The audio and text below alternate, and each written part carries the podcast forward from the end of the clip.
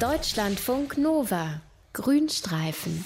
Den Eisbären schmilzt das Eis unter dem Arsch weg und damit ihr Lebensraum. Das warme Wasser der Meere bleicht Korallen aus und lässt sie absterben und die zunehmende Trockenheit lässt nicht nur die Wälder brennen und die Felder ausdorren, sondern er gefährdet eben auch Frösche und Kröten. Unterm Strich also kann man sagen, ist das alles sehr schlecht für die Natur. Unterm Strich schaden sie der Natur die Folgen des menschengemachten Klimawandels.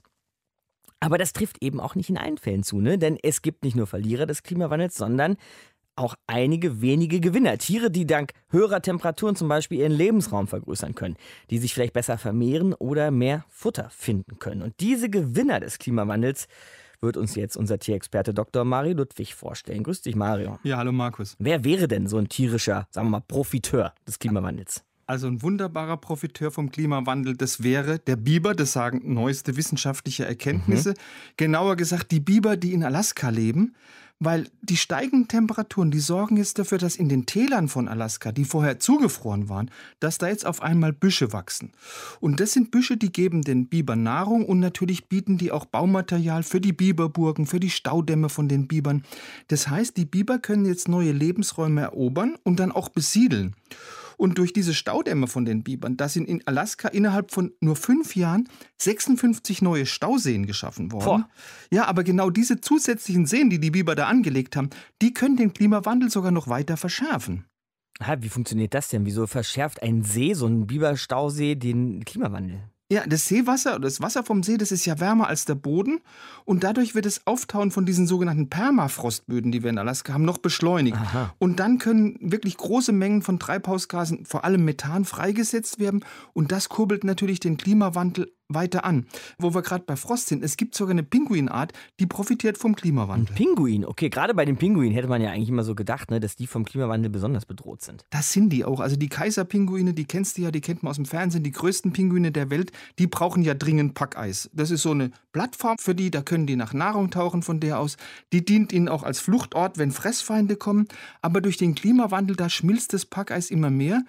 Und Wissenschaftler sagen jetzt, wenn die globale Erwärmung so weitergeht im gleichen Tempo, dann werden die Kaiserpinguine bis zum Ende des Jahrhunderts fast ausgestorben sein oder vielleicht komplett ausgestorben sein. Mhm.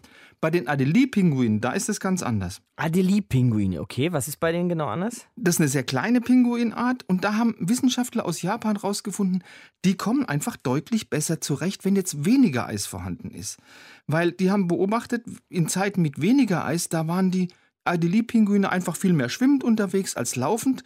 Damit haben die ihr Jagdrevier vergrößert und haben Laufen ist ja für Pinguine sehr anstrengend. Mhm. Einfach dabei weniger Energieverbrauch. Okay. Mhm. Dadurch haben sie ihre Körpermasse erhöht, haben mehr Nachwuchs gekriegt und die Jungtiere sind, weil sie eine bessere Ernährung hatten, auch deutlich schneller gewachsen. Also ein Profiteur des Klimawandels. Okay. Jetzt waren wir erst in Alaska, dann im Packeis der Pole. Ne? Was ist denn hier vielleicht bei uns in Deutschland eine Tierart, die man als Gewinner des Klimawandels bezeichnen könnte? Ja, leider ist es eine Tierart, die mögen wir nicht so besonders gern. Das ist die asiatische Tigermücke, hat ah. wahrscheinlich alle schon mal gehört. Mhm. Ist eine tropische Stechmückenart, wurde 2007 2007 zu uns nach Deutschland eingeschleppt und die kann wirklich gefährliche Krankheiten übertragen. Das Gelbfieber, Dengue-Fieber, Chikungunya-Fieber.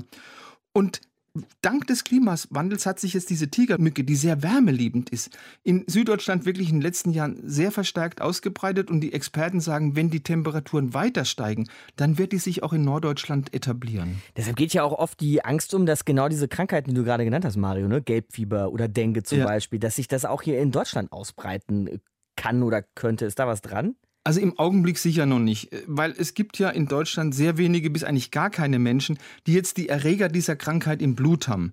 Und die Stechmücken müssen ja, um diesen Erreger übertragen zu können, sich erstmal selbst infizieren. Mhm. Und zwar also brauchen die eine Blutmahlzeit von einem schon vorher erkrankten Männchen.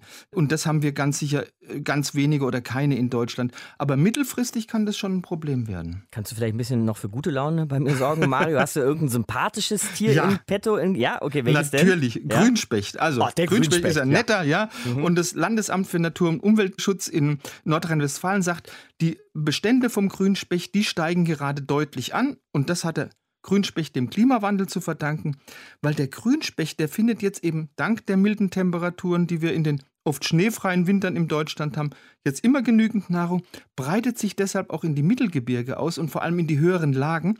Und davon profitieren eben auch andere Tierarten, wie Fledermäuse, wie Stare, wie Wildbienen, weil die nehmen ja die Baumhöhlen, die der Specht gezimmert hat, sozusagen als Wohnung aus zweiter Hand. Also da hängen noch ein paar andere Tiere mit dran, die da auch profitieren. Okay, also Wildbienen, Fledermäuse, der Grünspecht, auch der Biber sind alles Tierarten, die vom Klimawandel profitieren. Das heißt jetzt aber auch nicht mal, müssen wir nochmal klar sagen, dass das mit dem Klimawandel alles gar nicht so schlimm ist. Nein, also das äh, hast du genau richtig gesagt. Also diese positiven Beispiele, die ich jetzt eben genannt habe, das sind wirklich die Ausnahme von der Regel. Also wenn der Klimawandel so weitergeht, da sind sich alle Wissenschaftler einig, dann werden zahlreiche Arten aussterben.